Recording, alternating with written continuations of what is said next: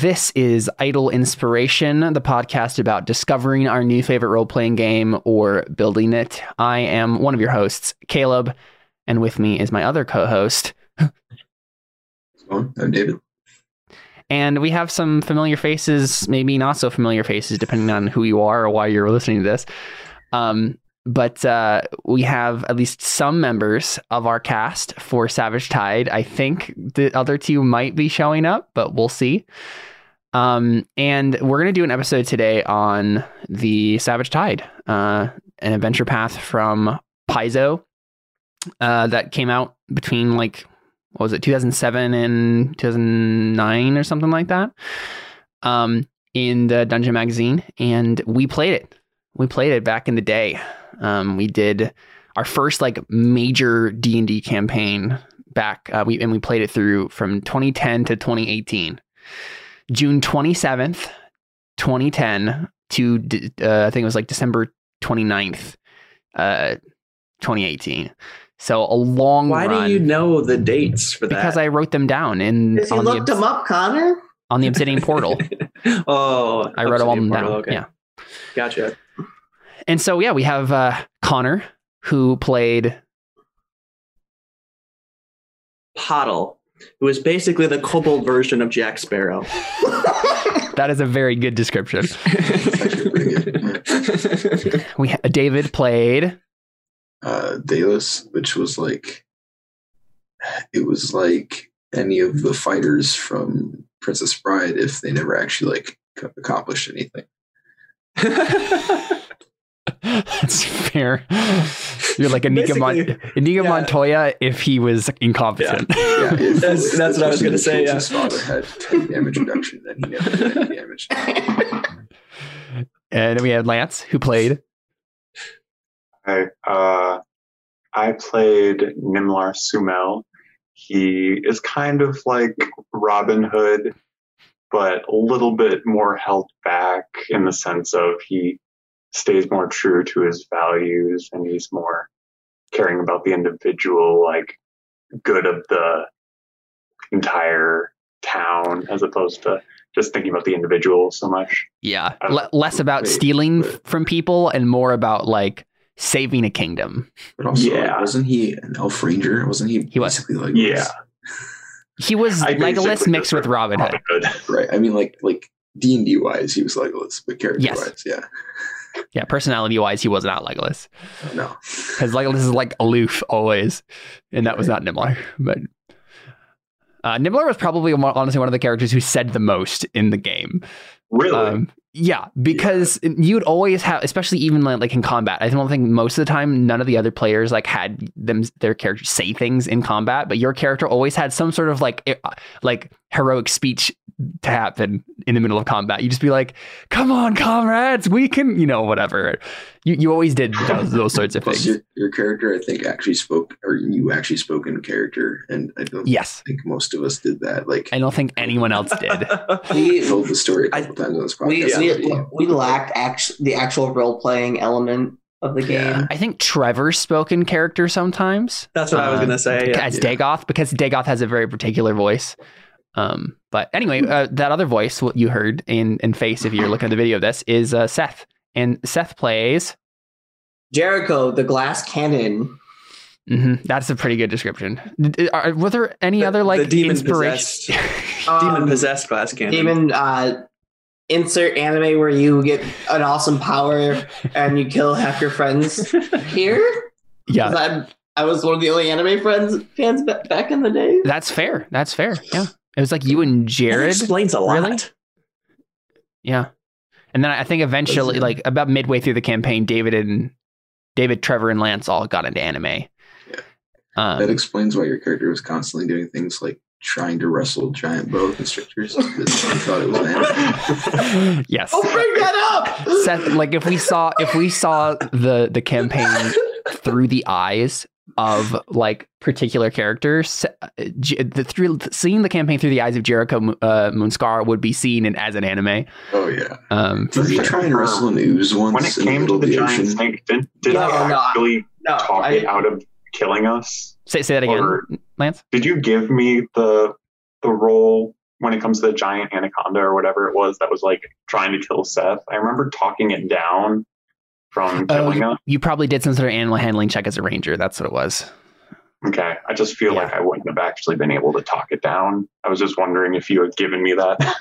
I may have. I was I was a very it was really interesting. I was a DM who didn't want any of your characters to die because I was invested in your backstory so much, even though those backstories almost never came up in the actual game. and it would have probably been pretty inconsequential if any of your characters had died and you made a new one. But You you had the promise of this really cool backstory that would eventually come into play. and it never we never brought it into play, which made you want to keep us alive all the more because you were like, "No, you can't die. I love the backstory. You got to get to it at some point." exactly. That's exactly Uh, what it was. it's, it's plot armor, just I classic. mean, and we did. We, armor. we actually did get to the backstory at the end of the campaign, the very last session.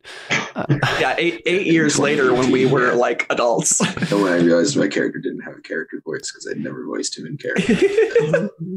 Yeah. Uh, and here's the tale of Jericho and Moonscott are jumping on animals that should not be jumped on, featuring the works of the boa constrictor and the roc. The Roc, yeah, yeah, yeah. I remember Uh-oh. that. So you, I actually listened. I, I was, was going through the quotes, and one of the quotes kind of shed some light on that. You didn't actually try to grapple it; you just got grappled by Oh, the by the roc, and it was like flying you over the cliff and was going to drop you. Yeah. and I sliced its wing. What What is so funny is like if we were doing that campaign now, I definitely would have had the roc drop you off the cliff. Like it would have happened, and I would have been like, "Come up with some way that you don't die here." I mean, I couldn't you teleport and fly? He could. I could fly, teleport. We we. I'm not sure he could tel- fly at that point in the character level. But any anyway, we're we're we're starting to just like yeah, rabbit trail off into random stories. Let, I'm gonna try to keep this a little bit more focused. Um, so normally, right, like uh, David and I would kind of co-host this, but since I was the the game master, the dungeon master of that particular campaign, I'm gonna go ahead, kind of lead our players through some questions, some, through some things, uh, to kind of get you guys talking about the campaign, what you liked about the campaign, stuff you know to talk about, uh, so on and so forth. Um, let's see, where do I want to start here? Um, I don't know. I mean, is, does anyone have any just like general thoughts about the campaign as a whole? Like how how how what was it like for you? Like for a lot of you, it was like your first like long running role playing game of any sort. Um, yeah, it was my first of any type. Yeah. mhm. Um, when it comes to Savage Tide specifically, I, can, I only have a few things to compare it to. But I remember the story um, was it had a good sense of mystery. Like I didn't know what was going on with what was it like the Dark Pearls, The Shadow like Pearls, that? yeah. Shadow Uh-huh. Pearls. Um, and I had no idea what was going on. I, I always struggled because I couldn't be there as much as other people Yeah. because of college. But the fact of the matter, like we got to go on that huge. The thing that sticks with me specifically was the huge ship ride that took so stinking long. that will three forever months be of game time. in my brain. Yeah. But at the same time, that's that's part of the fun was that we got to go on those mini adventures that sometimes you just had to make up on the spot. I remember you telling me.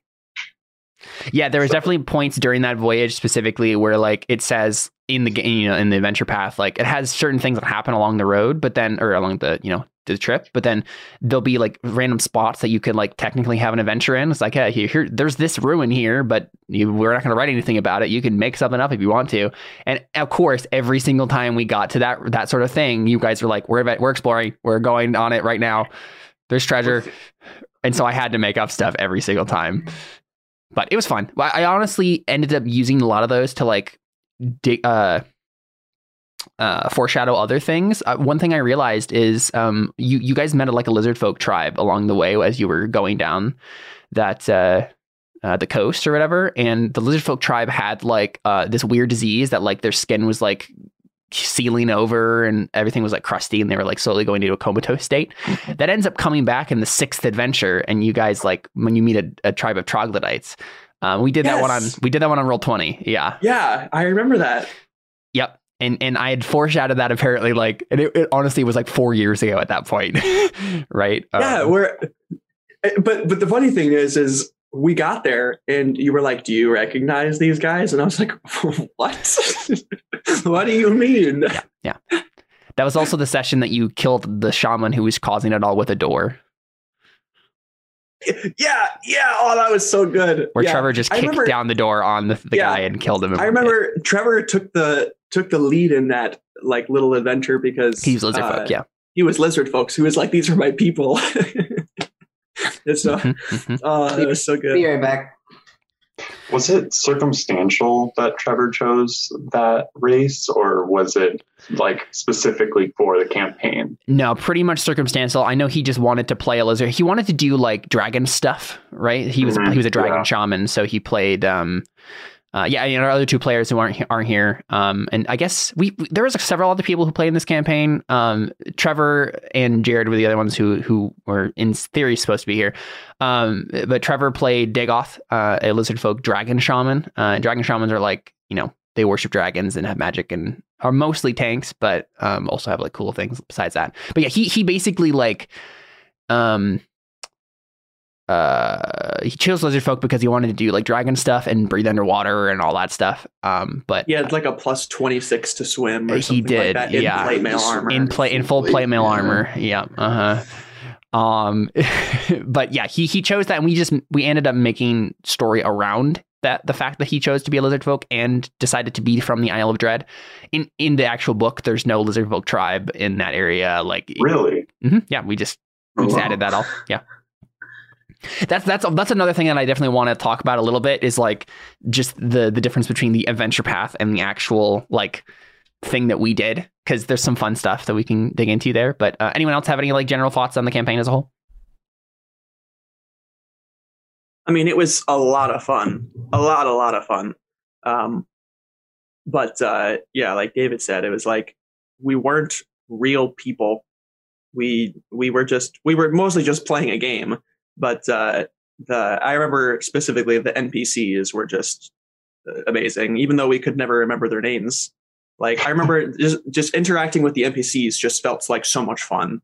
Yeah. There were these characters in the game that like I guess uh, you could say they they were like foils for our characters. Like we didn't really have Yes. characters until we had to interact with people. Yeah. So when we had all these NPCs, especially on like the boat ride, um, like Avner, which was which really brought out the worst in all of us. That that's when you realize that all of your characters were were chaotic neutral murder hobos. Like that's yeah, you were the stereotypical murder hobo D and D characters. That's what that's you were, right. Um, I'm proud of it. except for except for Nimlar. I tried so hard You did, to get people to do the right thing. and I and, don't and think I honestly, was in the session where you were all super mean to him. so no, you weren't. Yeah, and honestly, fans of Oh yeah, we so uh, good. it- one of the things we joke about during the the campaign is we have um the the the crazy people who are um Connor, Seth, Nate, and Jared. Right, Nate's Nate's one of the other people who was part of the campaign, and he played a half dwarf, fire giant blooded fighter who was specialized in mounted combat, even though he barely ever got to use his horse.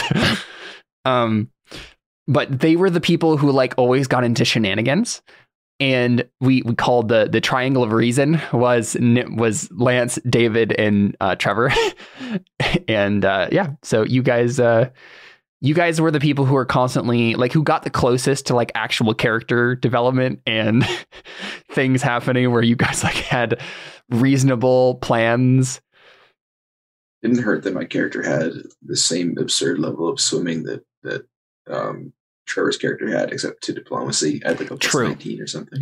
What what was so funny about that too, and I think we were talking about this last time we recorded an episode, David, about like um uh you know character speech and out of character speech that sort of thing um was Right. that when I, when I was listening back through some of this like there's a point right where you say like all right I just succeeded on this diplomacy check to convince someone not to be depressed anymore I don't I don't know what I say I say something great and that's all you right like first D and D. exactly uh, right Um, like when I talked to half orc out of uh, killing himself on the ship. Um, yes, that is on. That was one of the most significant character moments of the campaign. I feel is that half orc and his arc of like. uh, Do you guys remember where where you guys met him originally? we beat the crap out of him, and then his friend killed himself. Nope, Yeah. that's not where. That's where not where you met him originally. You, you Really? beat the crap out of him after you met him originally. You you met him uh, when you were going through uh, Sasserine, the main city you guys start in, right? To get to During Lavinia. Yeah, during the, the during the festival. Yeah, You- Yeah. you Connor um got uh bumped into you by his gnome friend and like the gnome friend was like gonna try to like, Oh, pick a fight with you and then you stole stuff from him and then the half orc got mad at you because he was like trying to break up the fight at first and then the half orc got really mad at you and then later you guys met him in a bar and beat him up and then he came on the ship as a passenger um and you noticed that he was depressed and eventually it came out that his friend had like killed himself um and yeah, you, he he eventually got to the point where he like tried to commit suicide, and then Lance climbed up the rigging while everyone else distracted him, and then the guy let go, and then Lance got a twenty to catch him with a reflex save. Every amazing. life is worth living. exactly. I actually so I, I wrote down a bunch of the quotes. Um, let's see if I can find find that one. Um, reflex. Yeah, he lets go. No, I grab him. Make a reflex save. Twenty. Um, I think you. Yeah. Then you said every life is worth living. Yep, it was good. It was good. But honestly, Stuck with me. the only thing in the book, in the like actual magazines, that says anything about that character is that first initial encounter with the gnome and the half orc and the parade in the festival. He's not supposed to be a passenger. He he never becomes anything else in the whole rest of the campaign. But because you guys had had a significant encounter with him and like Yeah. met him later, I was like, I'll put him on the boat. We'll see how see what happens there. Um, Good on your part. my o- one of the cool little like things that stuck out with me in the campaign was the fact that Connor had every broken piece of equipment imaginable. let's, get, let's get let's let's let's give this two and a half foot tall lizard the ability to walk on walls and go invisible. Oh, I see what you're saying. will, and I'm going to give him this mace that he can just. Well, so that That was that was Connor's sense. specific thing. Connor decided to take a feat in the game, like as a character. He took a special feat so he could be proficient in war maces.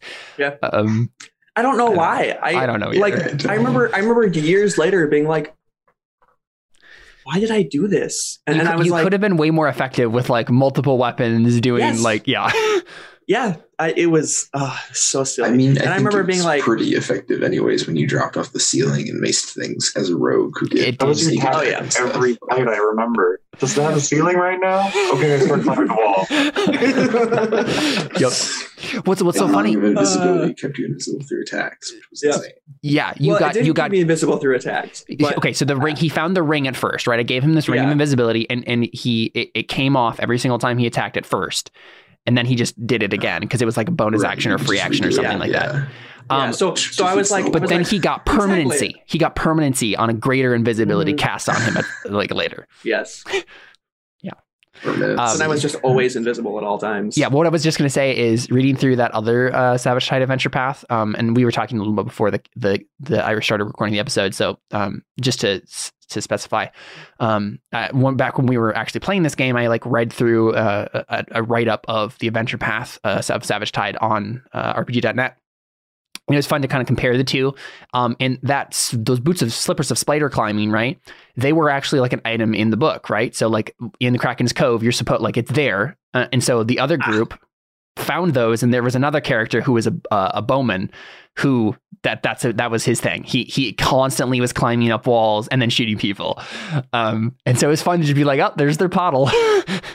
Yep. yeah, I feel like that would have worked a lot better if our rogue was a bow user and Yep. stayed on the roof. Yes. Yes. It would have been, much it- yeah, it, it would have been, but it, it, it would have been a lot more effective. But I feel like it's just not nearly as cool Oh, it wouldn't as have been falling from the ceiling Yeah. and just. bludgeoning someone. Yeah. Uh, did I ever I take would- like significant fall damage? No. no, you should have, but you know, I should have. But, yeah. Um. Yeah, I when Jared played that wizard for that those two sessions when we were fighting the the Shadow Pearl Shaman yeah. when he casted Fireball. Yes, th- so that was actually a fun part. Is the only character in the whole game who actually ended up being like a caster, except for David Schumacher's character, who was a cleric, who was there sometimes, but then most of the time you guys just had him there to heal you as an NPC.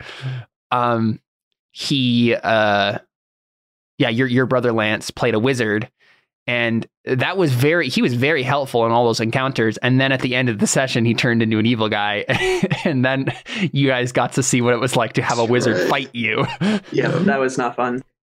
Didn't he fly away? And, that- then he- Lance shot him with like a 20 That's the from like last shot. away. I got Yep. Yes. Yeah, that was But- insane. And then he set off a shadow pearl. and then he shot and the then I- shadow pearl And, and then I remember just being like, why are we all going to die? Like, what's the we- point of this? Made up, made up a thing for me to do where I played to my loot because I was half barred, and for some reason that kept us all from dying because otherwise it can't It- be defended. it wasn't it, you didn't make it up What a shadow pearl did. oh yeah okay let's let's explain a little bit about savage tide as an actual Right, campaign yeah.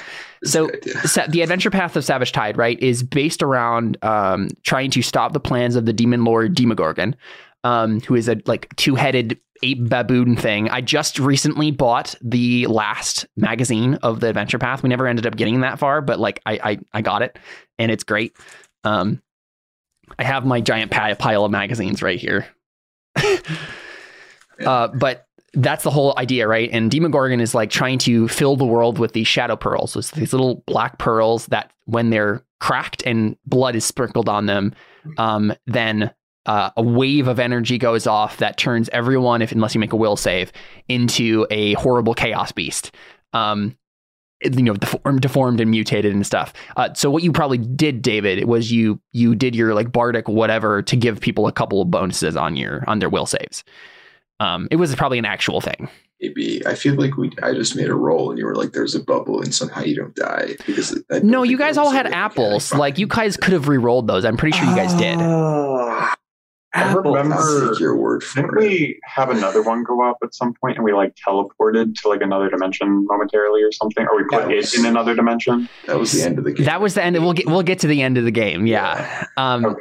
The others, you the the three times you guys significantly had uh, Shadow Pearl show up, except for the end, uh, was in Kraken's Cove when you went to there originally and saw the aftermaths of it. Right. Um, when your brother Lance uh, dropped the Shadow Pearl, uh, and on the Isle of Dread, and then the the third beach, time was was on well was uh, at Farshore, the the colony on the Isle of Dread that your benefactor was her parents set up, and you guys went. That's why you went on the boat ride in the first place was to go to the Right. Isle of Dread and like set up this colony, right, or, or help it succeed.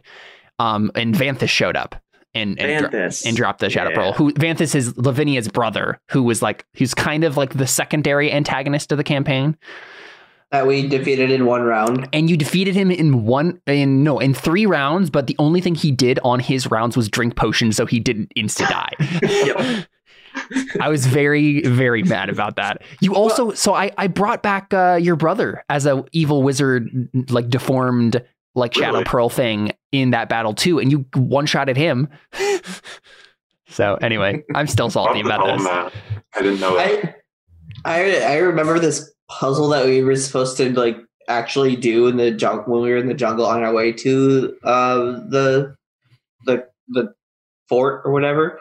Yeah. and we were supposed to each to one person was supposed to take five points of damage or whatever. That was the how to solve the puzzle.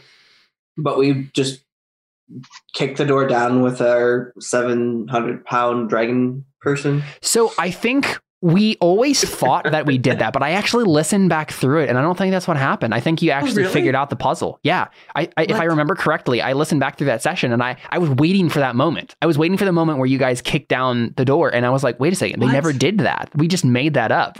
I think so. I'd have to listen to it again to like make sure, but I think you guys So- did eventually figure out the puzzle. Maybe See, they I- combine the whole breaking down the door and killing. Let's say. The shaman, yeah, maybe. yeah. Yeah. See, I remember thinking, well, somebody has to take five points of damage. Let's just bring somebody here and beat them up. And Bring one of our NPCs, yeah. yeah. or like some creature that we're gonna fight. Like, why don't we just use him? He can he can open the door for us. But yeah, so the characters right in in the the game were on a quest to stop the Shadow Pearls. Like they were they were helping Lavinia. That was like the the B plot, right? Was um helping Lavinia do her stuff, which was set up her parents' colony on Far Shore uh, in in Isle of Dread, uh, make sure that succeeds. Um, but then you start slowly started getting it revealed to you that um the that Demogorgon was like doing these things with the Shadow Pearls and trying to put them in all these different cities.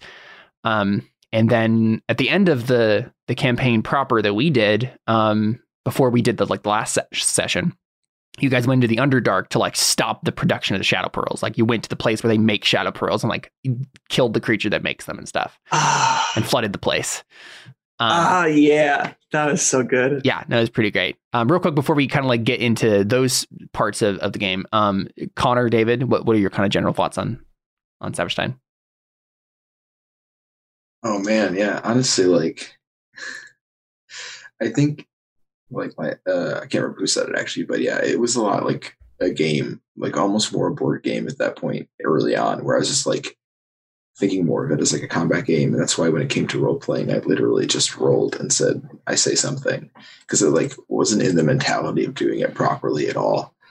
And Yeah. uh yeah, so for me, like that was yeah, that's the biggest thing was I was, and ironically, my character was terrible at combat. So like, that was the biggest thing. And then, and then as time went on, I got more invested in what was actually going on in the characters and stuff.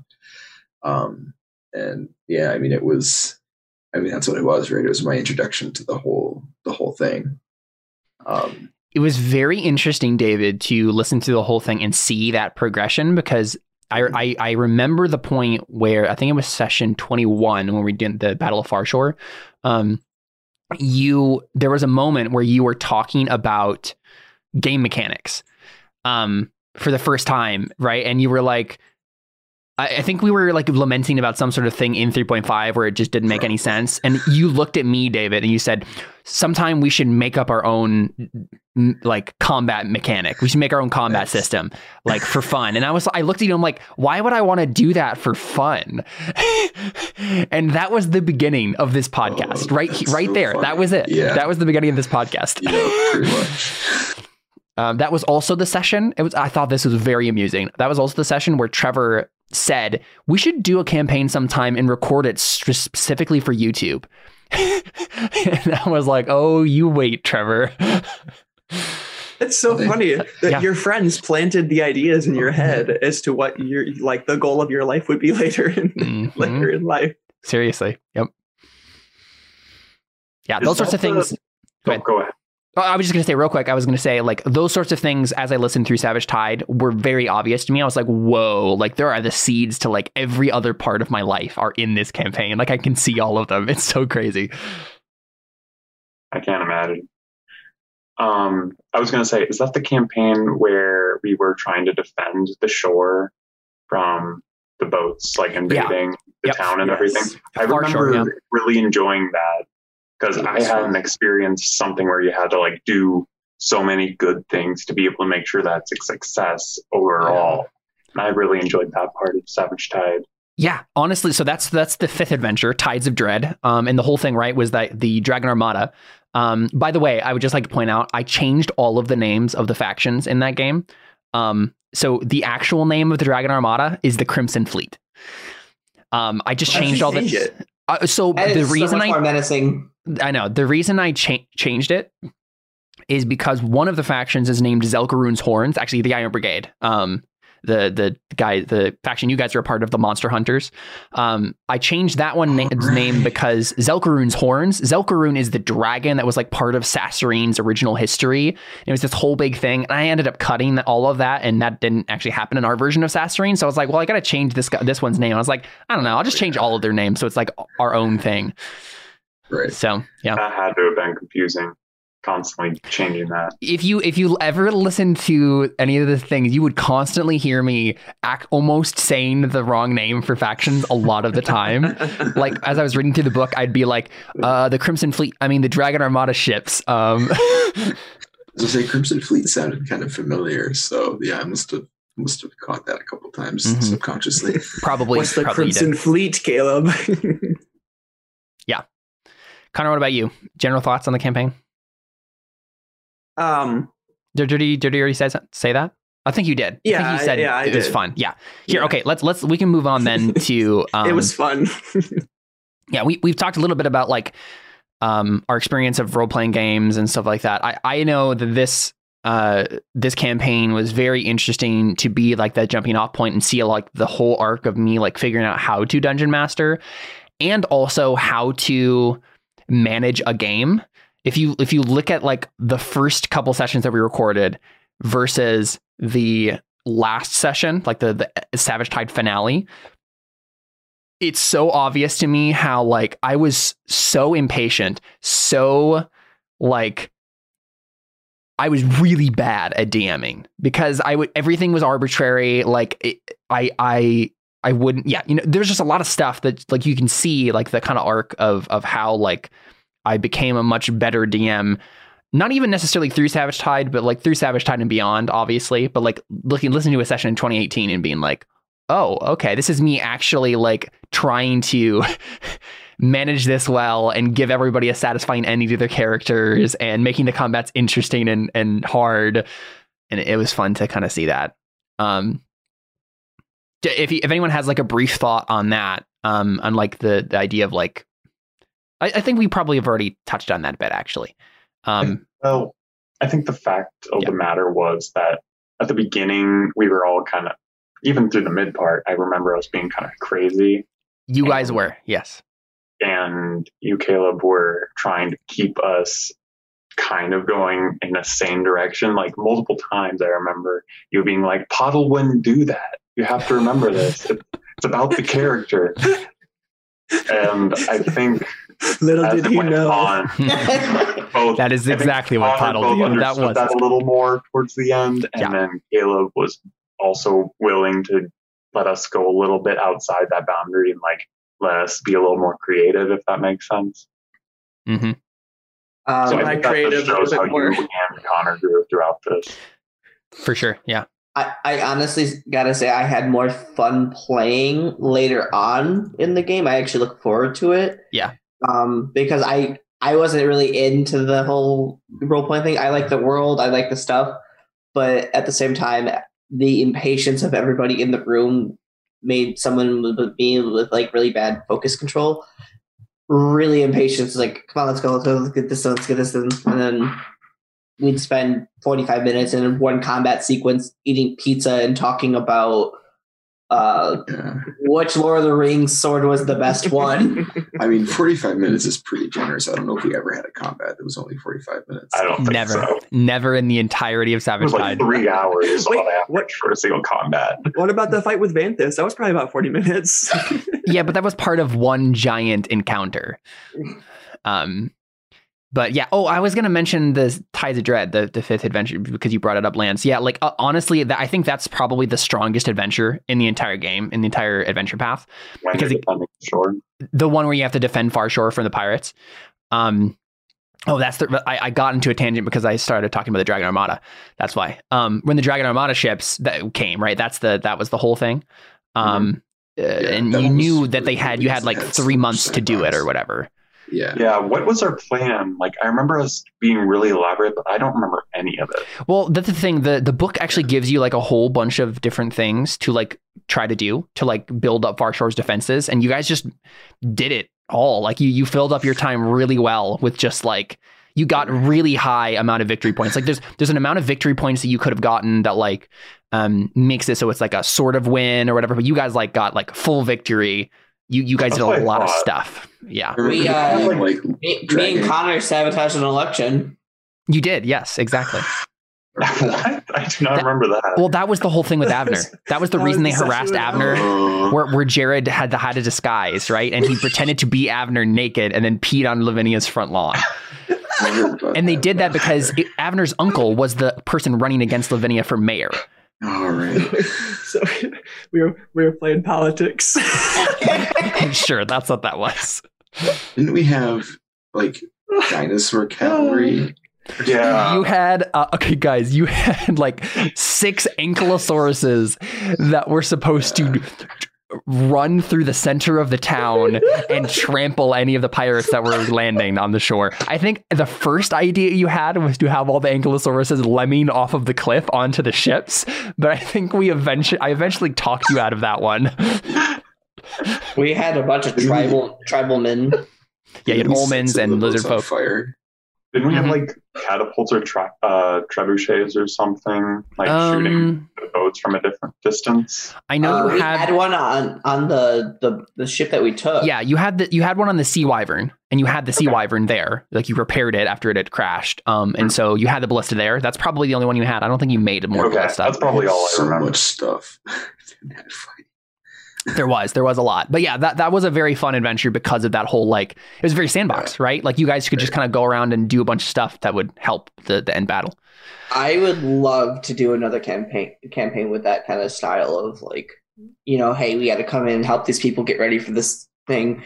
Um, Well, so the Pathfinder campaign Kingmaker is very similar to that. It's very sandbox, and uh, that's actually the one that the people that I was referring to earlier that I l- listened to the, or read the write up of. They did that campaign next. Isn't that? Didn't they make a D and D um like C or yeah CRPG in Kingmaker? Isn't that the actual? Oh yeah, that is the actual campaign. subtitle? Yep. Yeah, yeah.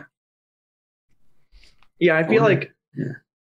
I feel like our RPG group in general just we always were looking for sandbox. So when that that adventure came up, Yeah, it jive we really well. yeah, it jived really well because our entire like purpose or goal in the game was to like was to power up, right? But then also to like do our own thing and create our own story, create our own moments. So then you gave us a situation where by creating your own moments, you're powering up and like Mhm. defending the far shore better. So it was like the perfect the perfect thing. We were just so excited to be like, look at all of these places we get to explore. And also we've been stuck on a ship for so long. We were like, we were like, finally we have this whole open space to, Yeah. to roam around. and, and it actually felt like we were being cooped up when we were on that ship too. It did. Towards the end, I remember really just being like, skip, skip. Nothing happened this day. oh yeah, like- because I planned out every single day, right? Every Like day. Yeah. we planned out three many months worth of Like the three? three months, literally three months, where I, w- I I had written up every single day what the weather was like that day, what actually happens on that day. I rolled over random encounters every day. I I really did. Yeah. Can we just stay on that for a little bit longer? I- Sure. there are two things I remember specifically from that whole, whole ordeal. One is when we went to like the uh, vine, like we went through a vine. So what happened there? That's that's the end of the sort of kind of like penultimate end of the the sea campaign or the the sea adventure. Um, because we you should get have died right there. you guys did. Two of you did. Remember, uh, Seth, Seth and Jericho died, or um, Jericho and, and Pottle died. Yeah. Um, and Lavinia had to pay to resurrect them. um, but yeah, that, that basically what happens at the end, right, is that um, uh, a living sargasso, like this giant thing of seaweed, like captures your ship, like in, in the middle of the fog, like like engulfs it, and you guys are stuck. So you had to like go to the heart and like kill the. Do you remember when I I put on the Kraken of the track from Pirates of the Caribbean I, 2? I remember on that. repeat for like seven hours. Yes. I permanently remember that fight whenever I hear that song now. Uh huh. Same man. Same. I you know that that was like that was bad role playing and like fighting on my part because I should have made sure he wasn't immune to lightning after I cast my last spell before I died. I know it was so funny. You, you Yeah, did that on purpose. I was I watched on purpose. remember even how we beat it. I remember the last thing I remember. We had Is a dragon barge in.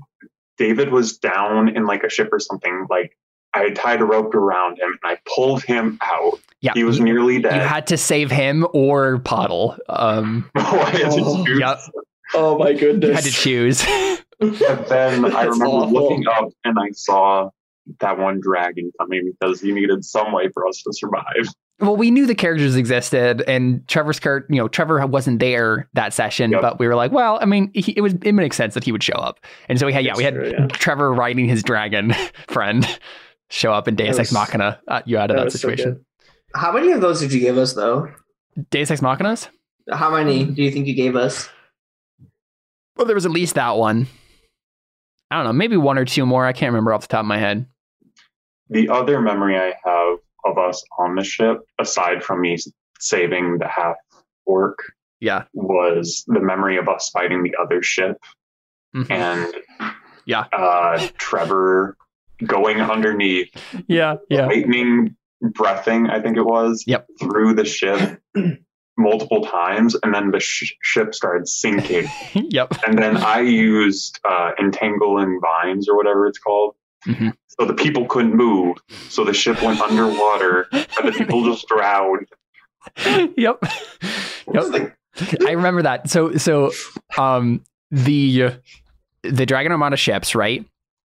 Um they there was like a blockade you guys had to go through, like a a, a section of of sea where like you knew the Dragon Armada ships like patrolled a lot and Lavinia was like all right so I think to get through this without getting you know getting attacked by Dragon Armada ships I think we should go in one at a time you know like one one ship at a time we'll, we'll kind of thread the needle and probably it would be easier to not spot one ship as opposed to both of us together and you guys were like what do you mean not get attacked by the Dragon Armada ships? we want, and you were like, no, we're sticking together because we want to get attacked by the Dragon Armada Want ships. experience points. exactly. There is no three point five is merciless with experience points. I mean, for one, there's no way we weren't going to get attacked anyways. So we might as well have multiple ships.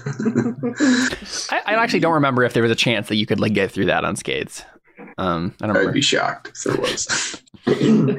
I had a I had a, a mist cloak spell that I could have used on both the ships, but There was something like that, wasn't there? Yeah. Yeah. But yeah, what's funny Uh, about that Lance um, is uh, just real quick uh, is that adventure, right? The Sea Wyvern's Wake, the the ship one. I think that the reason that that's probably sticks in our memory so much is that was probably the most consistent gaming we did in the entire campaign. Like we did that very regularly, and we went through that that adventure. Like everyone was there pretty much every time, and Mhm. like it was very consistent. So like that's probably why it sticks in our memory so much. How many sessions? how how many people did we have at most in our campaign at one time? I remember one time we had the entire table plus like one other person. That It was nine.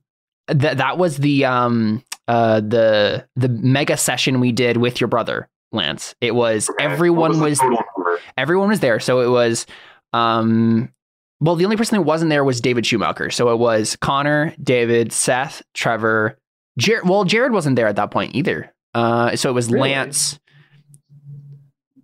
Nate, and your brother. So it was seven. I think honestly, I don't think we ever had more than seven. We had we definitely had more players than seven in total Right. because we also had, in addition to the well, you know, taking off your brother, um,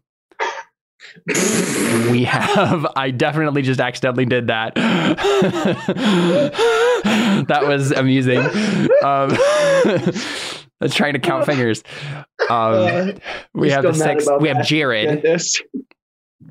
Jared and then David Schumacher. And then Ian Ian, but that he only did for one session. didn't Trevor Marsden. Trevor play? Marsden played one session too. And then if I if I counted Jared already, then that's ten. and then Did David Schumacher have two characters? No, he only had one. He did um well, yes, he he had one at the very beginning. The first couple sessions. He had uh, a wizard, I believe. Um and then, Then he didn't enjoy it. You said right? Yeah, he didn't enjoy it, and then he because I think he rolled really badly on the stats, and so he he had his character die off, and then we uh um or no, he I think he just left the the group, but then he made this fey weird fey creature cleric dude um who ended up marrying Lavinia. Um oddly enough. That's right, I forgot about that. There was a whole subplot where he was trying to. Okay, so I have a couple of quotes on that one. Um, uh, real quick because that that's funny. Um, at one point, Lance, you said you're just marrying her for her money, and then he, David Schumacher said, "What can I say? She has beautiful money." I that. Oh gosh. I totally forgot that he was trying to hook up with Lavinia. hmm It, it- ostensibly, it was for a political reason because um, his like race was part of like this. It was near Sasserine. It was like a political marriage, so that the that his race could like get a hold on like po- politics in Sasserine or whatever. But Mhm. mainly, it was just because David wanted to be rich. can't blame him. Mhm. I, I'm sure. I'm pretty sure that you also many a times were like, you know, you're not actually going to get all of her money, right? Like, you're not going to get like You're not gonna inherit all of her Yeah, money, you're not gonna- yeah, like Yeah, that's pretty funny. Um, so I have a couple of questions for y'all. Uh, what do you think? So uh, I, we've kind of talked about this a little bit, but for those of you who haven't answered yet, like, what what is your like favorite session, like uh, that you can remember? Oh, Oh, So not like your first favorite like specific time, but like your favorite like Uh, general like adventure or I- session. it's really hard for me to remember things in sessions. Like it's all just kind of like a general Blob. in my brain. but I remember specifically the one session that we played pretty late on when uh, my daughter came back from a time compressed area like dimension and killed me. That was the twenty fifth okay. anniversary session. Yep. Actually killed me. Yeah. And then um that was also the time that somebody's character no Jared's character got turned into a bunny and died. Yep. Uh, that was an eventful session. That was the one I think that sticks out the most in my head, but it's probably also because it's one of the most recent. Yeah, that was in So- twenty. 17? No, it wasn't that. It was twenty fifteen, I believe. Oh, really? 14 or Oh, okay. twenty fifteen, one of those. Oh, I think it had to have been later than that. I think it was like a year or It, two it wasn't because we we definitely hadn't we hadn't done uh, Crow Inquisitors yet, and that's twenty sixteen. Oh wow, yeah. Yeah. and and we, we were we went to a Brandon Sanderson signing right after that Yep, I remember that was there. Because remember you we found this little stuffed bunny in the bookstore and we sent a picture to to Oh, Jared. yeah. I thought Jared came with us. no, he didn't. He was going to, but I think he like ended up feeling sick or something, um, and then not coming. Mm. Oh yeah, I took his spot. Oh, yeah, that's what it was. Yeah, But Caleb, Uh, you said that this whole thing lasted eight years, right? eight years. Yep. hmm Crazy. That is Yeah. crazy. How many sessions was the uh this the at sea campaign? I mean adventure. Uh, yeah, I can find that. Let's let's check that out. Let's see. T- we did that around like 2011, 2012. So we did what? Where is this? Oh, here we go. All right. So the first uh, was chapter 10, and that was May 2011. Uh, yeah, May 2011, May 28th, 2011. Uh, and then we did honestly, whoa, it was only four sessions. We did that from May to September of 2011. Felt longer than that. It de- Yeah. definitely did. I mean, we did very long sessions, if I remember correctly. It was like eight hours plus Yeah, every time. All of I our sessions say- were like eight hours. There was sleepovers and stuff. Yeah. those uh, those sessions were essentially going to work on that boat. Yeah. Um, I think w- w- one of my more one of my favorite um uh, sessions or adventures was honestly it was the ship one because there was it was like it was enduring like because you had to like wait for stuff to happen, but everything seemed to everything bad that seemed to happen to me was meant for Lavinia because we had some crazy chick hiding in the cargo hold the whole time. Oh yeah. Well, so that was the about so you guys remember the first thing that you guys actually joined in on uh, da- uh, David and Lance was you did like a there was like a side thing that you were doing first where you were like doing the gladiatorial match but like the first thing in the like the actual adventure that you guys did was like take down the Lotus Dragons who were this thieves guild that Yeah. uh apparently we're working with Vanthus um Yeah. Didn't they have like one of those creatures that could turn us to stone in their basement or something? That we no they didn't have it there was a basilisk later that was during the ship the what ship I'm adventure yeah um but they Oh, did have wow. crocodiles you guys fought crocodiles underneath in the thieves guild Oh, Um, but that was the first thing you guys did was like storm their their base, and then the the the leader of the guild, Rowan Kalani, uh, she ended up coming back as a, a stowaway, an invisible stowaway, and she was like trying to kill Seth and Pottle, uh, or, uh, you know Seth and, and Connor's characters because they had been. I think yeah. I, I think someone tr- was maybe like poisoned at one point or something like that. There's a couple of different things she could do. Was was that the lady who turned into a puff of smoke when we killed her the Yes. first time? Yes. Oh, that made me The so one So that mad. had- annoying. Yes. So she, she didn't turn. Yeah, she had a pet dragon, and you guys, you guys actually captured that guy because he could talk and stuff. And Pottle had him in the basement of Lavinia's uh, estate, which I thought was hilarious because I had read ahead in the adventures and I knew that the basement, like through the basement, all these bullywugs were going to attack everybody. And I was like, well, he's going to get away because they're they're going to try to like, yeah, he's going to take that advantage and, and run with it. Um, but yeah, you got you guys did, did capture him at one point. I do remember that. I was like, I was like, no, dragon buddy, come back. Yep.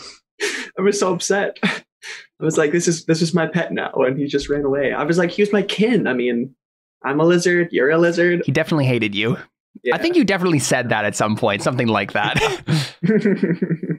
that he hated me, or that I'm no, a lizard. You're I'm a lizard. You're a lizard. Um. Anyone else? What favorite session? Favorite moment? I, I think mine has to be the one where we were at Nate's house and we uh, Harassing Avner, sabotaged, yeah. harassing Avner and sabotaged the politics of the election. I just, I just remember because it was nobody of the triangle of reason was there, and so we were just like, well, we're we're doing, we're we're still helping the Far Shore battle, but you know, we're just doing it in the most ridiculous fashion possible. way. Yeah, they were doing it my way. Yeah. a couple of So things funny. about that that was hilarious, right? So you had that session, and and David and, and Lance and Trevor weren't there, right? Um, and then you guys were actually pretty successful in all the stuff that you did. When we did Yes. when we did David Lance and Trevor session, I, I was listening through it, and you guys made this giant plan. You guys spent like an hour and a half, like coming up with this perfect, like uh, waterproof plan, like airtight plan, right? And then the whole time I was like, oh no, they're forgetting one really important thing. And I couldn't say anything. And then you guys tried to do your plan and you, you were trying to like sneak a bunch of like lizard folk slaves into the his village to like spy or whatever, something like that, and then make a way for you guys. And there were I, I literally don't even remember at this point. I don't think I ever said on, on screen on the recording what it was that like you guys didn't think of but the guards all just slaughtered the slaves in front of the gate and you guys were sitting there like and and I, I could just sense listening to this that the the te- uh, the the mood of the room instantly just went down because you guys are all just depressed. You're just like, no, our plan it was so perfect. Turns out D&D doesn't What care was the thing we forgot? I don't even remember at this point. Like I don't think it ever got said on the recording either. So like So there's I no way to. I don't to remember. Yeah, what- exactly. Um, but it was so funny because right the the people who never make a plan, except they did too, they- but their plans were like Oh, yeah. ho- honestly really bad and Oh, yeah. should have very much backfired, but didn't. You you And your warned us guys- so many things. You were like you were like you're so dumb. This is going to happen if you do this, and we were like hmm, contingency. Not if we roll high enough. Um, but yeah, it was funny to see the triangle of reason be like, because you guys were talking to during the session, you were like, man, this is why uh, it's great when it's just us three because like we actually like plan things out like with good plans, and then your Right, plan yeah. totally failed, and I was just Yeah. like, wow, how And- hilarious is this? and by warn us, I mean that you were like, if you are going to sabotage Avner, like that's such a stupid idea. Like you shouldn't do that because of all these consequences. And then we were like, hmm, so we have to do it a different way. So like, so like you, you in a sense gave us more than you gave the trio because you were trying to make us not do something, which really just helped us to be able to figure out how we could accomplish it. yeah, very true. Y- you know, you really shouldn't have let us get away with any of that. well, that's the thing, though. Like, honestly, I think, and we were talking about this last time we recorded an episode, uh, David and I. Um, I, I think honestly, those are some of my shining moments as a GM uh, during this campaign. Was letting you guys do stuff like that because I. I, I think I read the room pretty well, honestly, as a GM during those sessions because I, I think I got because if I had tried to make this a serious narrative, you know, like thing where like the fate of the world is at stake all the time and everyone is just you have to stay in character and all this stuff. If I had tried to do that, not only would I not have had as much fun probably, but you guys definitely wouldn't have, right? Yeah. We were all teenagers, right? Like we- got to do dumb stuff. Like it, it, it was the most fun it probably could have been. Be- At three in the morning. right. Because none of us had to take it so seriously, right? We took it seriously at some points, right? There was a lot of really cool, like dramatic moments, but oh yeah. we were like, you know what? It's sometimes you got to pretend to be a nobleman and pee on someone's front lawn. Um, Yeah. Basically, at that point, our group hadn't yet learned Mm. to dissociate our humor from the story, so it Yeah. had to bleed into the story, or we would not have had fun. Yeah. Yes, exactly. I'm assuming Um, with Savage Tide that it's supposed to be like a very serious, like, okay, we're doing this. We have this Very big much so. with the shadow pearls, but we just Yeah. never took it that way. Yeah. And so you ha- Yeah. you made the story more relaxed than it We- probably should have been. we we really really had had some super defining moments in that and yeah you're right you i did say that you shouldn't let us get away with it but i'm also very thankful you let us get away with it because that was kind of the a really good point for uh, a lot of outside of the game too a lot of friendships because it's Yeah. like hey we're all we all want to do some shenanigans let's go do some shenanigans you know Yeah, and, and I think like for for my sake, like uh, even though I think I did a bad job probably managing the game, um, I think when it came down to actually, um, like what the the content of the game itself, I think I did a pretty good job. Like listening back through, I was like, I I'm pretty satisfied with what I did with this campaign because we all had a lot of fun, and that's To be all that really totally matters. fair, you were trying to, as your first time GMing, manage a group that was almost double the size of a good group. Yeah. So I feel like you did a pretty good job with what you had. Yeah. Plus, people weren't showing up every session because of Yeah. schooling or work and stuff like that, aka me. and you had to deal with the poster child for ADD. So you know. um, okay, so uh, another question I have for you guys then. Yeah. Um, what is your favorite character besides your own? Ugh. Like favorite, it could be an NPC or just uh, like another player's character. it's a tie between Pottle and Avner, honestly. Yeah, I mean, I think everyone has very, very strong feelings one way or the other about Avner.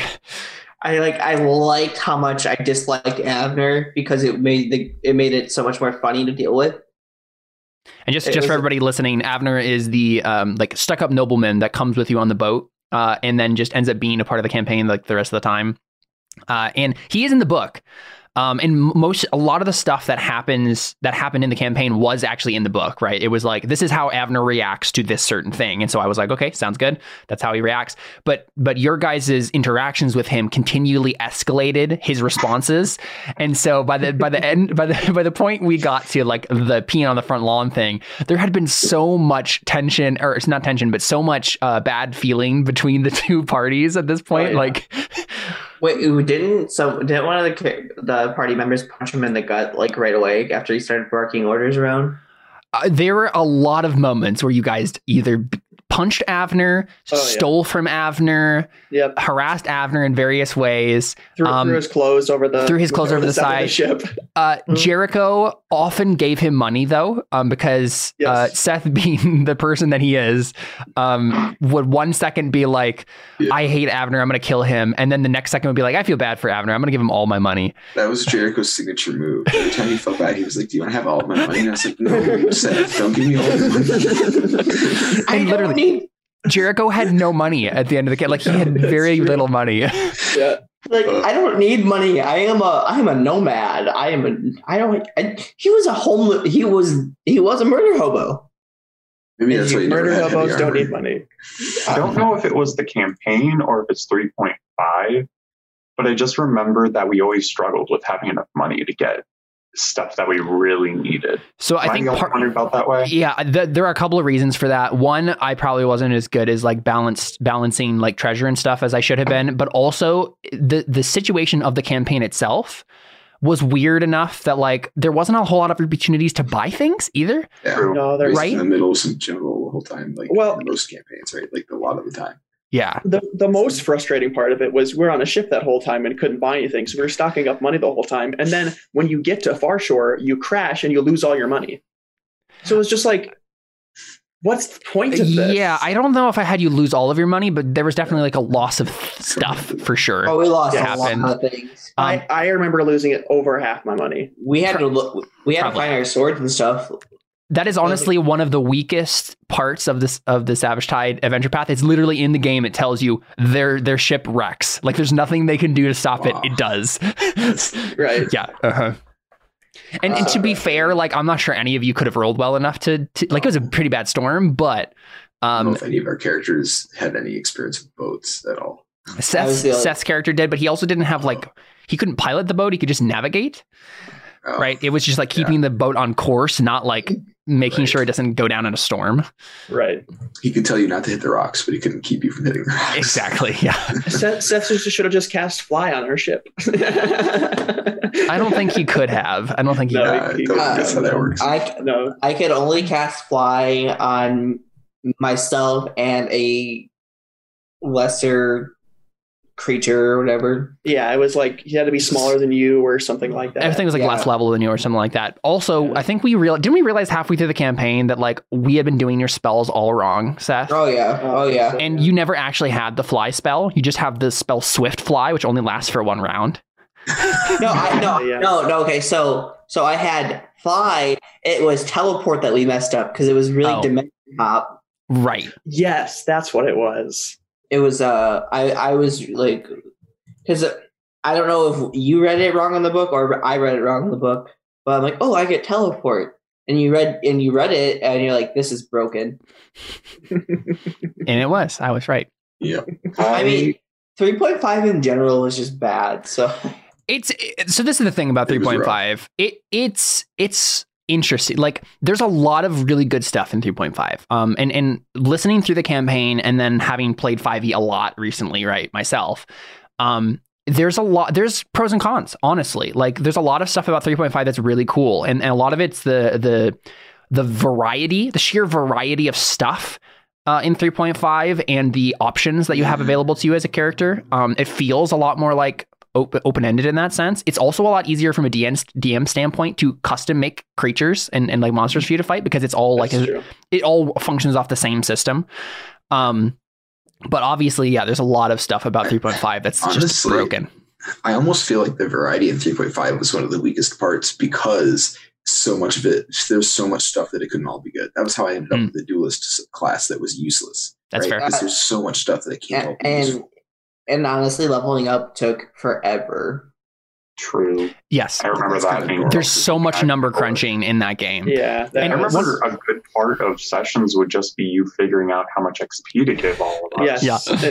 It- we would, and then and then like the the session would be derailed because we would be talking for like fifteen or so minutes while, and then we'd be like, "What are we? What are we waiting for?" And you'd be like, "I'm still crunching the numbers." And then when you were done crunching the numbers, it took so long to like ring us back in because we were just like distracted by everything else.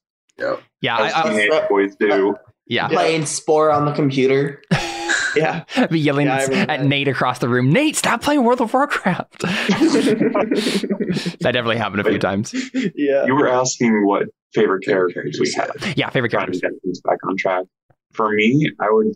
I can't remember very many of the NPCs, but out There were a of out of the characters that I obviously know, I would say it's actually the three characters we have here. David's character is Connor's character and Seth's character. Nice. David's because he was like he was Cousin. a relative of mine. Cousin, we found yeah. out, and we had this connection. Like he was the main source for my story, Yeah. and we could be able to play on that, and we had the bond. And we like those were character moments. Yeah. Um, Mm-hmm. as for Connor's character, he was like the polar opposite of Nimlar. I Pavel, I was always arguing with. I wanted Yeah. to do the exact oh. opposite of whatever choice he made. And then Oh, Seth, man. with his character, he had some like he wanted to be an apprentice to Nimlar. I remember, or like You guys had degree. like a very much like a kind of like mentor apprentice sort Yeah. of relationship. Yeah. Anger management coach. Yeah. yeah, yeah, and I didn't do a very good job. I mean, none of us did, but But I think Well- it's for me, it was those character moments, like with all three of them. Yeah. I, Mhm. I, I really think just start, starting to talk in Elven and not knowing that those two were actually forgetting that those two actually started talking Elven was a very big defining moment, and like those guys making sure I didn't kill everybody. oh, yeah. I remember that. Wow. Yeah. You're right. What was that? Yeah, there was a moment where like I think Seth's character like was it like your demon possessed you or something like that, and and you started speaking in Elven or whatever because you were like I don't know it was some something weird happened where he was like being possessed, and uh, Yeah. for those of you listening, Seth's character was possessed by a demon uh, the whole campaign. um, but yeah, you guys your your characters both spoke Elven, and so you like caught him and and made sure he didn't kill everybody, um, or tried to at least. Yeah, there was something like that. That sounds familiar. Um, yeah. What about everybody else? Characters? I I think my not to like basically say samesies, but my I think narratively my favorite character was Nimlar because yeah we had so much interplay as characters and like narratively we were very connected and I enjoyed that a lot. And then like from just like a, a viewership perspective, Pottle was always doing really ridiculous stuff that was as a character infuriating but was really funny. So, so I always like he was basically the funniest. Yeah. Um, so yeah, I think those those are basically because again, I don't remember a lot of the NPCs as well.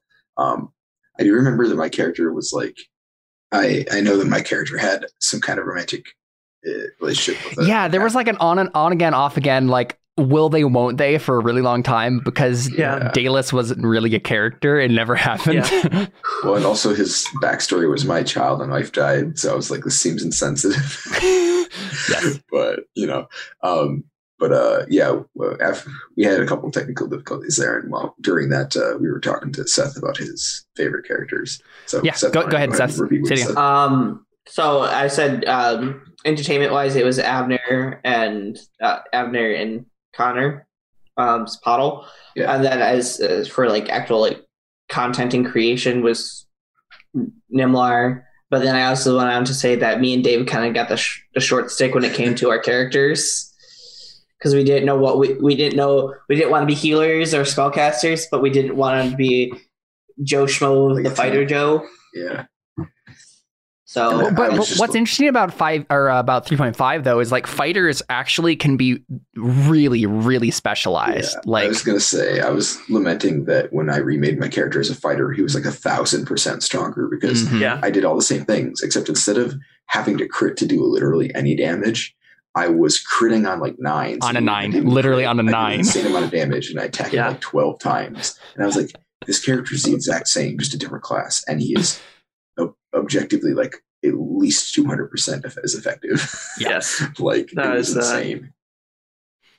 and that yeah, so and I, I I'm was- I'm pleasantly surprised that uh, people are choosing Pottle so much for like their favorite character. Yeah, I I am too. I was like, I was like, that's. I feel so good. I, I felt like I was so annoying as a kid that You were. that, uh, I know, I know. I, I think looking I think looking back on the annoying part of it is what made it good. Is like I think we all just like assumed that was Pottle speaking and not you. Well, and like I said, like in character, it was annoying because we were all like, "What are you doing?" Pottle?" But out of character, it mix hilarious. up the So, gameplay. I think if we were to do it again, we would probably make it so that we were like, okay, funny. Let's let's get back on track. But those right. tangents would just go on and Yeah. on. Mhm. And Trevor, or not Trevor, Connor would keep trying to like actually get away with what he said.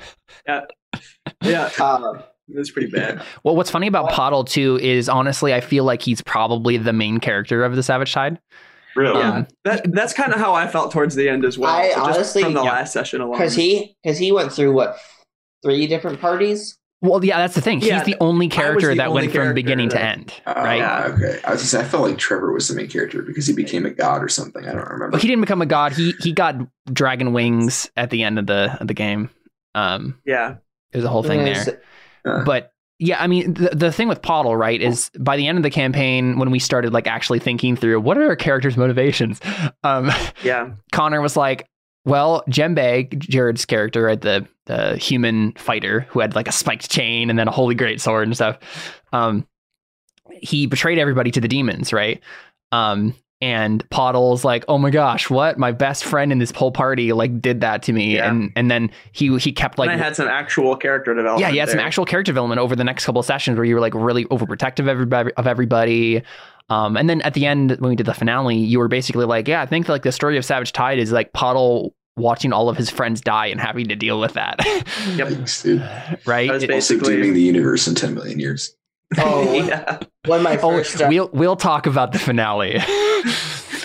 when my uh, when my ninja character was obliterated in front of Pottle after when we started oh rolling up yeah, the that was bad. That's yeah. so you made you made literally there's the ninja class, and you n- made a ninja as your first character in Savage Tide.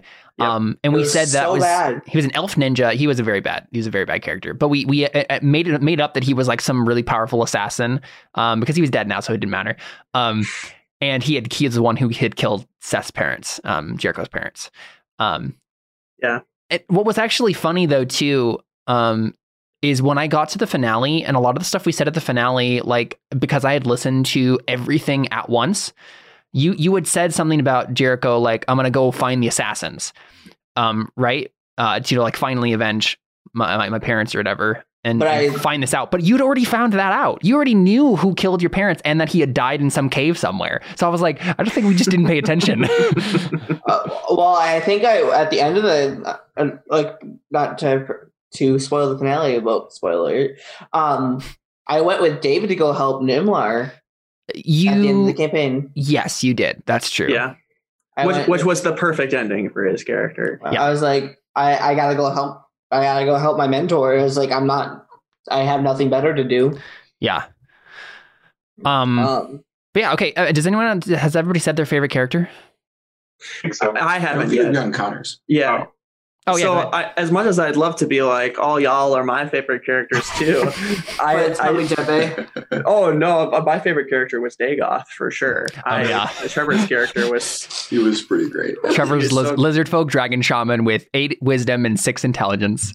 yeah. I not only did I just love just his character in general, but uh, well, I should say not only did I did I love our interaction as kinship, but Very true. especially his just looking back on it i feel like his character was the most interesting uh, for 3.5 because his Yes. his mechanics lined up well with his character which which was which was hard to do Yeah. like to have his his character actually be his mechanics where he was the the the dragon shaman person who worshipped This is the such point. dragons He- that Right. that ended up perfectly into like what his character was about and the things that he loved and did like him him wanting to go and like be friends with that bronze dragon that we found Mhm. on the on the voyage like that was both mechanical and a part of his character Yep. and it just it worked so well Yeah. He was probably the most cohesive. Yeah. yeah and I- and just all the interactions we had with like lizard folk people he was he was just like these are my people and uh the kicking down the door on that one guy like Mhm. uh, there was just and and the scene where he like drops down and is attacked by all those monkeys. that is He- is he still just had so one of my armor. favorite scenes. Yeah, He he, he was destroyed attacked by a mob, a mob of fiendish baboons, and he was just like and lightning breathing them. It was so Yeah. great. There's Uh, there are so many points that you can just or so many Yeah. things you can point at for Dagoth that just made him such an interesting character. Yeah, I know. On I'm- I'm top sad- of the mechanics. I'm sad that Trevor couldn't make it because, like, yeah, Yeah. he was Yeah. definitely a very interesting character. I, I think uh, a good, great uh, depiction of Dagoth is here's the big scary guy. The whole party hides behind Dagoth because of his That's Seriously, no one Yes. could hit him. I remember at the, at the- in the Yeah. finale, right? There was like a bunch of demon crocodiles that were I remember attacking you guys, like 12 of them. And he literally, for like 15 rounds, like the entire length of the combat, because Trevor had to leave, we just had him fighting these fiendish crocodiles. And I think one hit him the entire time. Mm-hmm. Well, I think didn't he go down by the end of that? Like he was almost. I think he was almost. you know, but you might be right. Fifteen crocodiles for like ten rounds. but yeah, he had done that. Yeah. it was insane. I just everybody knew- else was doing know, other I stuff. always, Yeah. I always knew that we were gonna be okay when Dagoth was there because he was Yes. so overpowered. Yeah, was Yeah, yeah.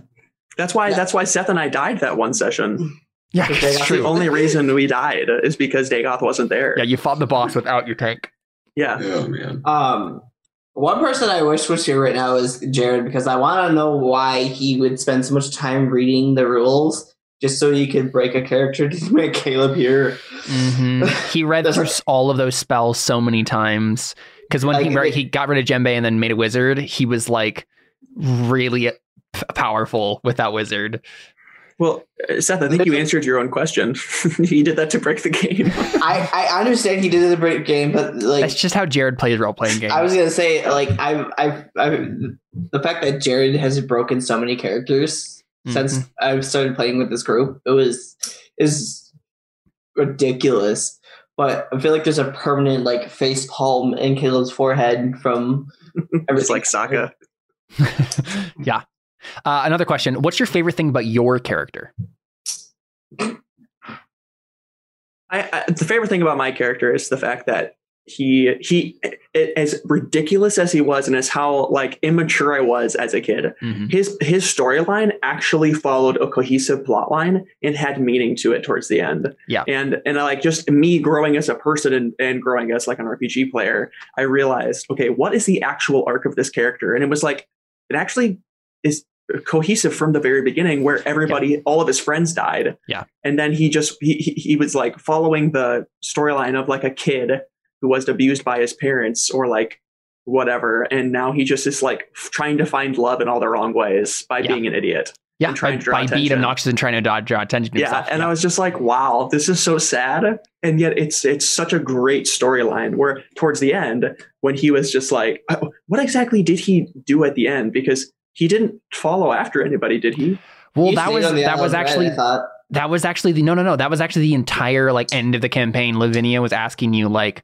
what are you going to do from here on out? And, Right. and Jericho was like, you got to come with us. And and Lavinia's like, you could stay here. And you're like, I can't do either of them. I have to go find my own way. And you literally just went Uh, off by yeah. yourself. yeah which is the which is the first time he did that he was always trying to get like Exactly. approval from other people and Yep. it was like the zuko storyline i have to find my honor my own way Yeah. that was yeah that was cool i i just i loved that mm-hmm.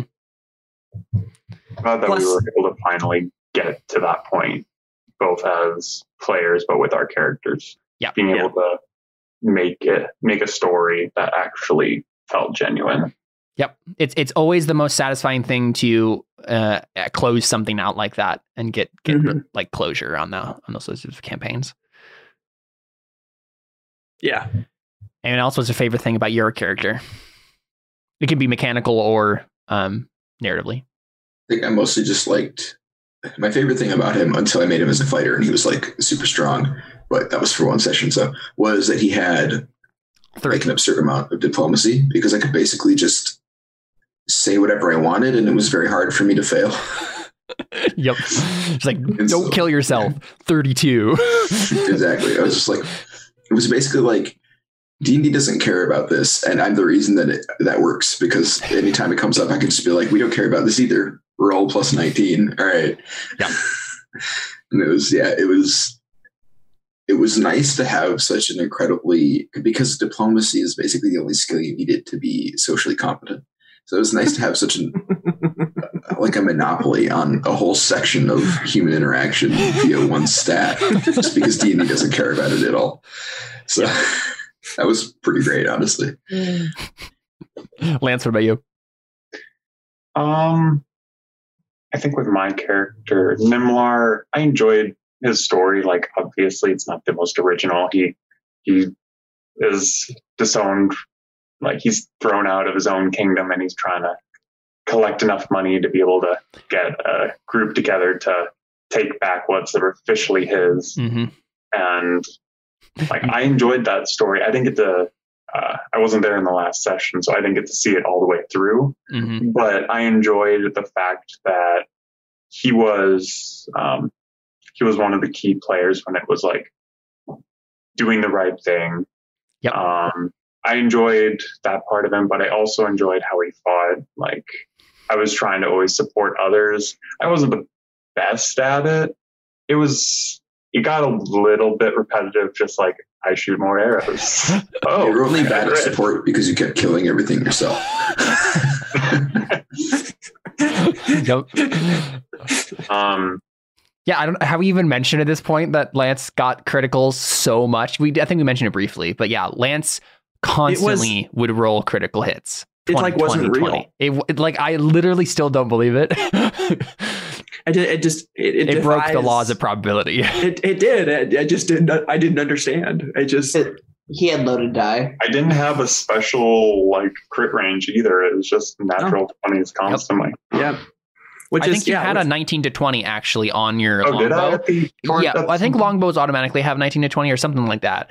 Um, Okay. But I know, I know at the I very least by the so. end you had a 19 to 20 crit range, but you Yeah, still maybe would by only the get end. 20s. maybe by the end, but I just remember like thinking about it and being like, I think you Like, got how like a he get keen so many longbow or something. I think that's what it I think he, I think he did later, but he would, but I specifically remember that he would still just get natural twenties. It wasn't Right, just 19s; exactly. it was natural twenties that he would get most. Yeah.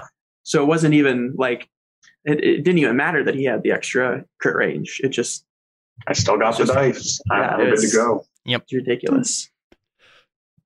Seth, what about you? Um,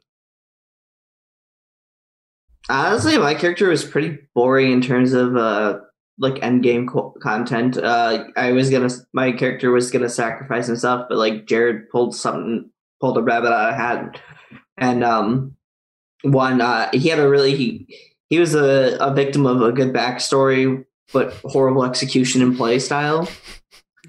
I, Um, what that- was funny about the campaign with your character and that aspect of it, Seth, was the fact that like there was a couple of points at the beginning of the campaign that we brought up the demon possession thing a lot, but then it became annoying enough where we just kind of let it go for a while, and then nothing happened with it. I think at Yeah. one point you were like you had like you were talking with a, a demon outside of yourself, and like there was something going on there. But by the end of the campaign, it was like we hadn't brought up the demon thing in a really long time, and then we we finally got closure to it. But it was like we haven't actually done anything in this subplot for twenty sessions. Yes. Well, Yeah, um, ironically, sorry, go ahead. Uh, go ahead, David. I was going to say, ironically, even once we stopped doing the demon possession thing as much, it still had the same effect in that your character was basically like always doing the crazy thing that was making stuff like where we had to like try and fix what was ever going on, which was fine because that added conflict and it was fun. And Jericho's demon possessed. Jericho's not demon possessed. What's the Yeah. difference? Yeah. well, and it's funny because like I mean, your character was like I think 16, so it wasn't even like if I was 16 and had crazy demon powers, I probably wouldn't have been a lot different than your character was in, in that setting.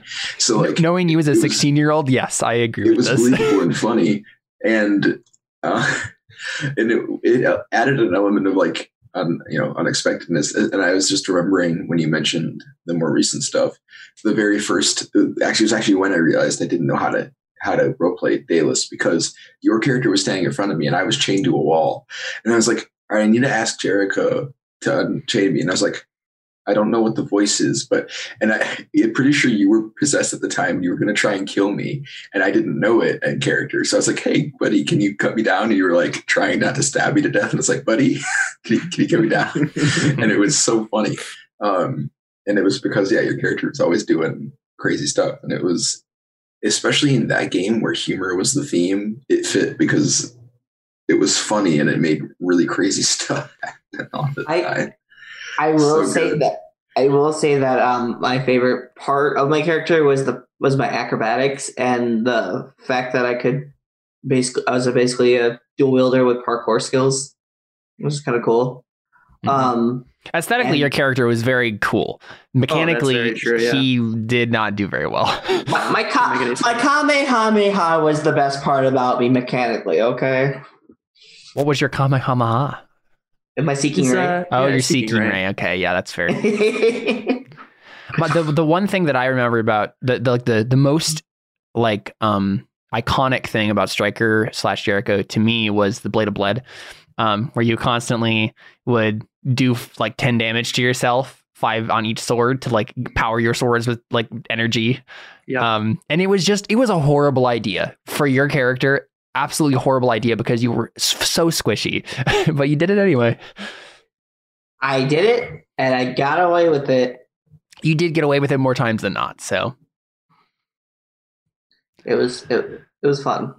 Yeah, yeah, for sure. So, so real quick, let's talk about the the finale a little bit. Um, so, so Nimlar or slash Lance, uh, you weren't there, um, but I talked to you before the session, and we got a cool like kind of end moment for Nil- Nimlar because right he had gone back to his kingdom. We did like a ten month time skip, I think.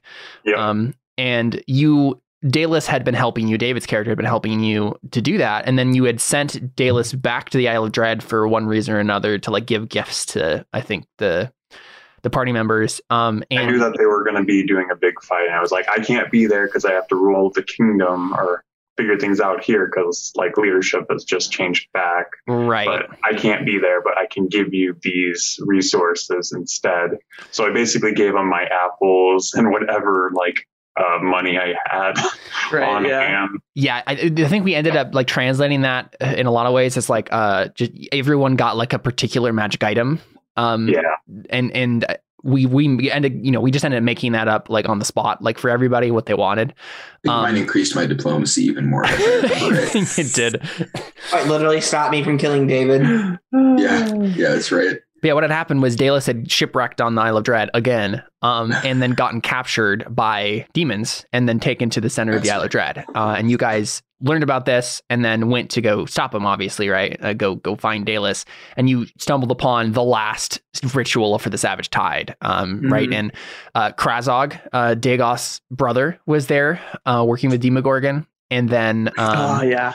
the uh what's it called? Uh he had like a master shadow pearl in the center of the room and there's Yeah. an aspect of demogorgon there um as well right? And there's this whole you know the the, the epic climactic boss fight and whatnot. And uh was chained in the other room because David hadn't showed up yet. Um and well we had a couple things that happened in that right? Seth Jericho finally got completely possessed by the demon. Um well, what happened first was you got possessed by the demon, you failed your will save, and then you succeeded again, and then you Yep. died. Yep. And then then Striker legitimately just died, and then I made you the devil's bargain of you can come back, but it's not you, it's the demon. Um, and then there was this whole thing right. where That's yeah. Seth went into the other room, and David was you know chained to the wall, and you guys were talking through, and then it was this whole thing where Seth was gonna like kill you, but then he like looked through the possessions you had brought Dallas, and then found the letter from Nimlar, and then he made the will save to like get back in control again. Yeah. That's right. Yeah, yeah. What are some other fun was- parts that you guys like from that finale session? When the demon left my body. Yeah, because right, we had the the, the point where.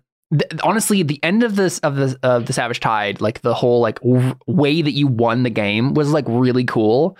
Um, right? If everyone everybody remembers, uh, Jared like I was going to say Jared's character Gorath, right? He, you know, the wizard master of the plains. He figured out he, he well first there was two different times during that session where Gorath and then the second time was with all of you went to this plane where um 6 seconds is a week um there Yes. right and so you guys rested for a week before coming back to Yeah, that the was- fight That was so ridiculous. get all your stuff back That but he has like a plus 32 on like knowledge of the plane so I was like Yep. Yeah. I guess that works Yep. It was it was it was clutch. but, then you it but then just- you use his his knowledge of the planes to envision the opposite of that and a, a mini dimension where um like you know six seconds is like a million years or something like that right Mhm. um where a million years is going to pass on the material plane where six seconds passes on on that mini plane um and so they they they recommended jericho to go um take it there i think i think you chose to do that how did I that chose. So I think Jared got teleported us all to a pocket dimension where we could Mhm. recharge. Yeah. And then um, we decided, hey, I'm gonna take this to the the dimension where I will literally never. This will never happen again. Right, because Because- basically, it, I think the idea was even if you did teleport back with the spell of your own, a million years would have passed and everyone would be dead that you knew, right? Mm-hmm. You know, And we find so- some way to get him back anyways. Though. Yeah, well, Uh, that, Gore, uh, Jared remembered at the last second. He was like, "Wait a second, I have this spell." He, I think he had like a limited wish spell, and he he literally limited and wished th- that Jericho would be back and like in the same moment, right? Um, Mhm. and and and that happened. And then um, yeah, and then as I'm doing this, the demon tried fighting me, and I got a nat twenty on a willpower save that said, if you don't like it, leave.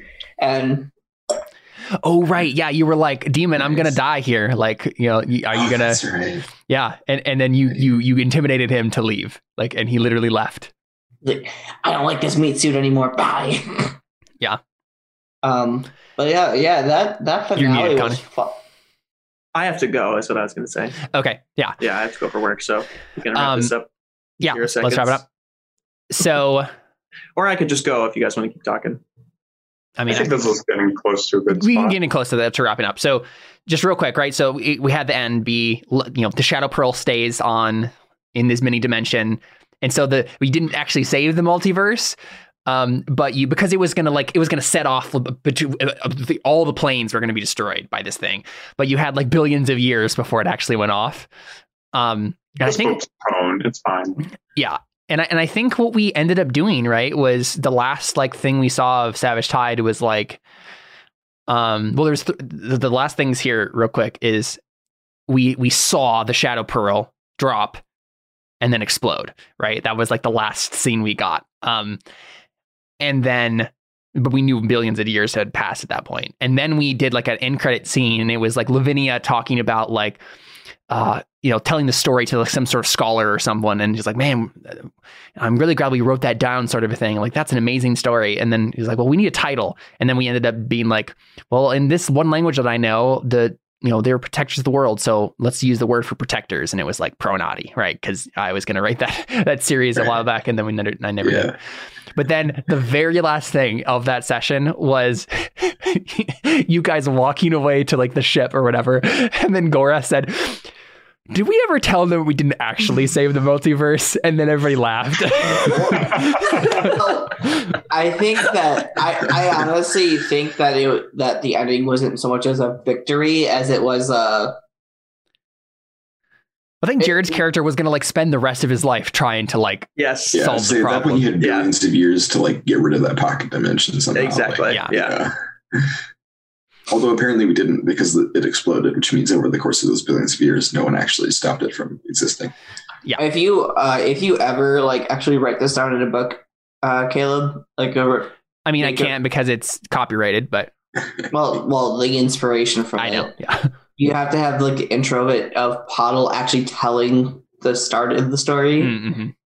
and like go through the like the the part try to figure out a way to line up the parties like hey all these people died before we got this actual group He's some gruz- grizzled innkeeper somewhere, and he's like, "Let me tell you a story." like Game of Thrones, be like, here's the main characters. They die. Oh, right? he Here's the be- actual main characters. He has to be some like crazy old person in an alley or something with No. a Let me tell you a story. I I honestly could have see, could see Pottle as like an innkeeper when he gets back to Sasserine, you know, because he's Mhm. he's he's loaded because he has all Jemme's money, So, my money. You technically part of it still is- own a hotel there. Remember, you made the Thieves Oh, yeah. Guild into a hotel with Oh yeah, with I the was po- I was making bank on that. with the popular swimming with the dolphins uh, event. Oh yeah, that's good.